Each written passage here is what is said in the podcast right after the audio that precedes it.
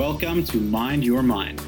Mind Your Mind podcast is for busy people like you who want to enjoy life and free up their time and emotional space by learning valuable tools for self care and mindfulness. Our weekly topics are filled with compelling discussions and practical solutions to increase your productivity and healthy living. I'm your host, Joseph Tropper, and I'm honored to have you here with me today. Hey guys, welcome to episode four the 13 ingredients of healthy couples. And I'm so excited to be talking about this relevant, relevant topic. You know, who doesn't want a strong and healthy relationship? And we all know, of course, it takes work. Sometimes we don't feel understood or we feel upset and hurt. And if you're like many typical couples, well, you're going to have some fights or misunderstandings or disagreements about money, intimacy, uh, how to deal with other family members, how to deal with parenting approaches if you have kids together or separately.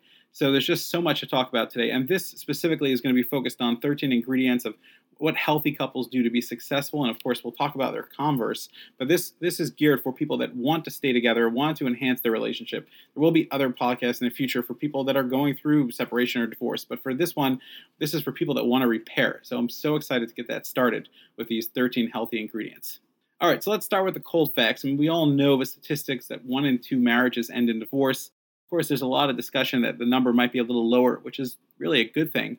And the truth is that many of those statistics are very heavily influenced by the fact that it's looking at teen marriages. Um, that is that is true, but uh, that that unfortunately people that get married very young often do have issues. But once the marriage starts hitting the age of 21, 22, those statistics actually do get a little higher, and the divorce rate does go down. Of course, for a second marriage, the divorce rate is 67%, and for a third marriage, it's 73%. So we really want to try our best to pick the right person and to really work together. And that's that's where it comes on to some of these tips that I think can be so helpful for you. And I want to share with you these 13 ingredients. So the most important thing about these 13 ingredients are two things. One, one of them is that there needs to be consistency in doing them, and you're going to listen to them and just try to notice how you behave, how you what you do, and how you invest in your relationship.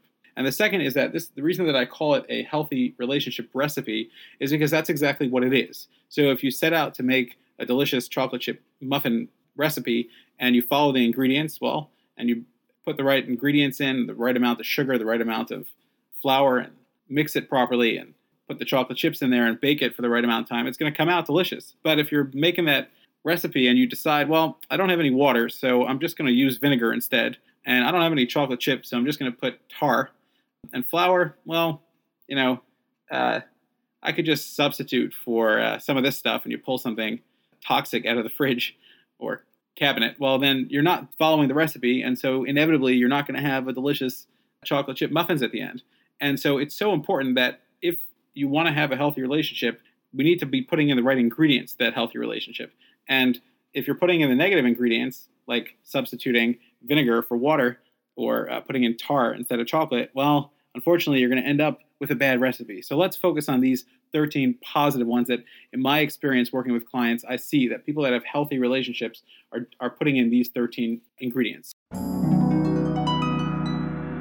So the first one is they share a one to two hour weekly date. So important to get together and spend time together. And of course, unfortunately, unhealthy people, unhealthy relationships, partners don't play together. Number two, they compliment each other with a four to one ratio over criticism. That means for every one critical comment that's made, there's four compliments. Think about that. And by the way, if you have kids, it should be like that for them as well. We always want to be giving a lot more compliments. Unfortunately, unhealthy partners criticize each other. Actually, a one to even less than one uh, one complaint for every 0.8 compliments. So that's not very good. Number three, healthy couples talk five times a week for five to 20 minutes at, in the evening, in the morning, just to recalibrate. And unhealthy partners avoid talking about misunderstandings. So we never want to let things fester. We want to have that little check in where we could just get back on track. You know, hey, what you said was hurtful. Is that what you really meant? Let's repair. Okay. Number four, healthy partners call time outs and redo the plays in a softer way when they run into problems. Just give each other an opportunity to repair. Unfortunately, unhealthy partners allow fights to escalate. Number five, healthy partners give love and acceptance, such an important part of marriage, that love and acceptance part. Unhealthy partners give judgment and shame, not something that really adds up. It's kind of tar and vinegar or putting salt instead of sugar. Number six, healthy couples put being happy before being right. So you have a choice. You can either be happy or right sometimes. Sometimes it's better to put being happy instead of being right. Doing things on principle is often not the best idea for a marriage. And unhealthy partners put being right before being happy, and then everybody's unhappy. Healthy couples, number seven, laugh often, especially during fights. Not laughing at each other, but just laughing and connecting with each other. And unhealthy couples don't laugh together. Number eight, this is such an important one. Healthy couples validate the 10% that they agree with instead of fighting the 90% disagreement. Meaning, when you guys are talking and you don't you, know, you don't see eye to eye, that's okay. But don't attack the 90% disagreement because if you do that, then you're gonna your partner's going to fight back, and then you're going to fight back, and then there'll be a 99 or 100% disagreement by the time you're done. Validate the 10% you agree with. You know, I, I agree with your point, honey.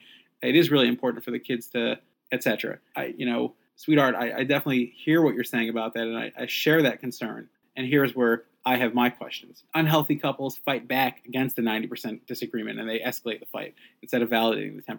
Number nine, healthy couples make time for intimacy one to two times a week. It's just a statistic. Every couple is different, has different needs, and every relationship has different needs. But unhealthy couples don't have time or interest for intimacy. And that's an important part of connection.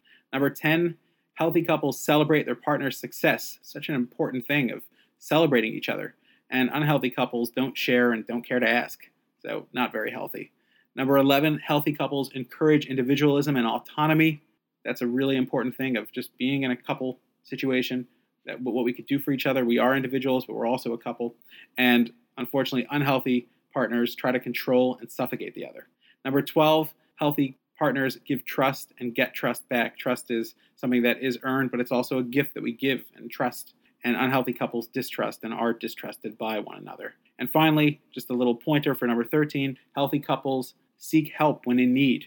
And unfortunately, unhealthy partners resist learning skills. So, those are your 13 ingredients for a healthy relationship recipe. And remember, if you put in the ingredients and you put in the time and the energy, you can make this relationship work and thrive, and you could both meet each other's needs. And if you try to substitute some of those negative ones, you're not going to get anywhere. If you want a very nice printout of that, go to our site, mindyourmindonline.com, and check out this fourth podcast. You'll see a beautiful summary of what I just described for you and kind of bend it right down the middle and choose to go with the left side, which is the healthy partners, or the right side, the unhealthy partners, which of course no one in their right mind would choose. All right, my favorite quote of the day is from Paul Sweeney. He says, Listen carefully. A wedding anniversary is a celebration of love, trust, partnership, tolerance, and tenacity. The order varies for any given year. Such important parts of being married. Some practical solutions. Well, I have two things. Number one is get out of that negative mindset. If you're looking at your spouse in a negative way, well, you're probably skewing everything that he or she is doing. And that's going to be a problem. And my best piece of advice is go through this list of the 13 healthy things and the 13 unhealthy things and pick one from each side. Pick one on the healthy list that you're going to reinforce and say, you know, I need to laugh more together or I need to validate with 10%. That's one of my favorite ones. And pick that and work on it for the next week and see that it makes a difference. And pick one negative thing that you're doing from the negative recipe and say, hey, why am I putting tar in and why am I putting salt when it's calling for sugar? Let me fix that well, I don't need vinegar in my relationship. And pick that one thing, you know, hey, I'm giving a lot of judgment and shame. Let me cut that out for the next week and check in with your partner and hold yourself accountable. Really, really powerful. One question for today is from Denise, and I encourage you guys to go to Mind Your Mind online. And please, I love hearing from you. You could record, you could write, whatever you whatever questions you have. So Denise writes, and this is pretty relevant to today. My spouse is the problem. He's unreasonable and has issues. We have one child and have been together for over five years. I'm not perfect, but it's 90% him. Well, listen, Denise, things are difficult. There's always two sides to every story, but let's say you are right that it is 90% him. That is possible. Sometimes one of our spouses does have a major issue, and it's important to seek help for yourself so that you can get clear exactly what your options are and how you want to deal with it. And listen, you know, your job is to see the light at the end of the tunnel, put yourself in there, put yourself in the relationship as much as you can because when you pull out, your spouse is just going to pull out as well and really just look at, hey, how can I fix this? Now, you have to make that decision whether you're willing to work on fixing it, whether you're going to be in a hopeful place to fix it. But assuming that you are, then find a therapist or find support team that could help you figure out the way to have this conversation with your spouse about what you need from him or her in the relationship. And don't be afraid to advocate for that, but also be open minded and look at the list and make sure that you're doing the things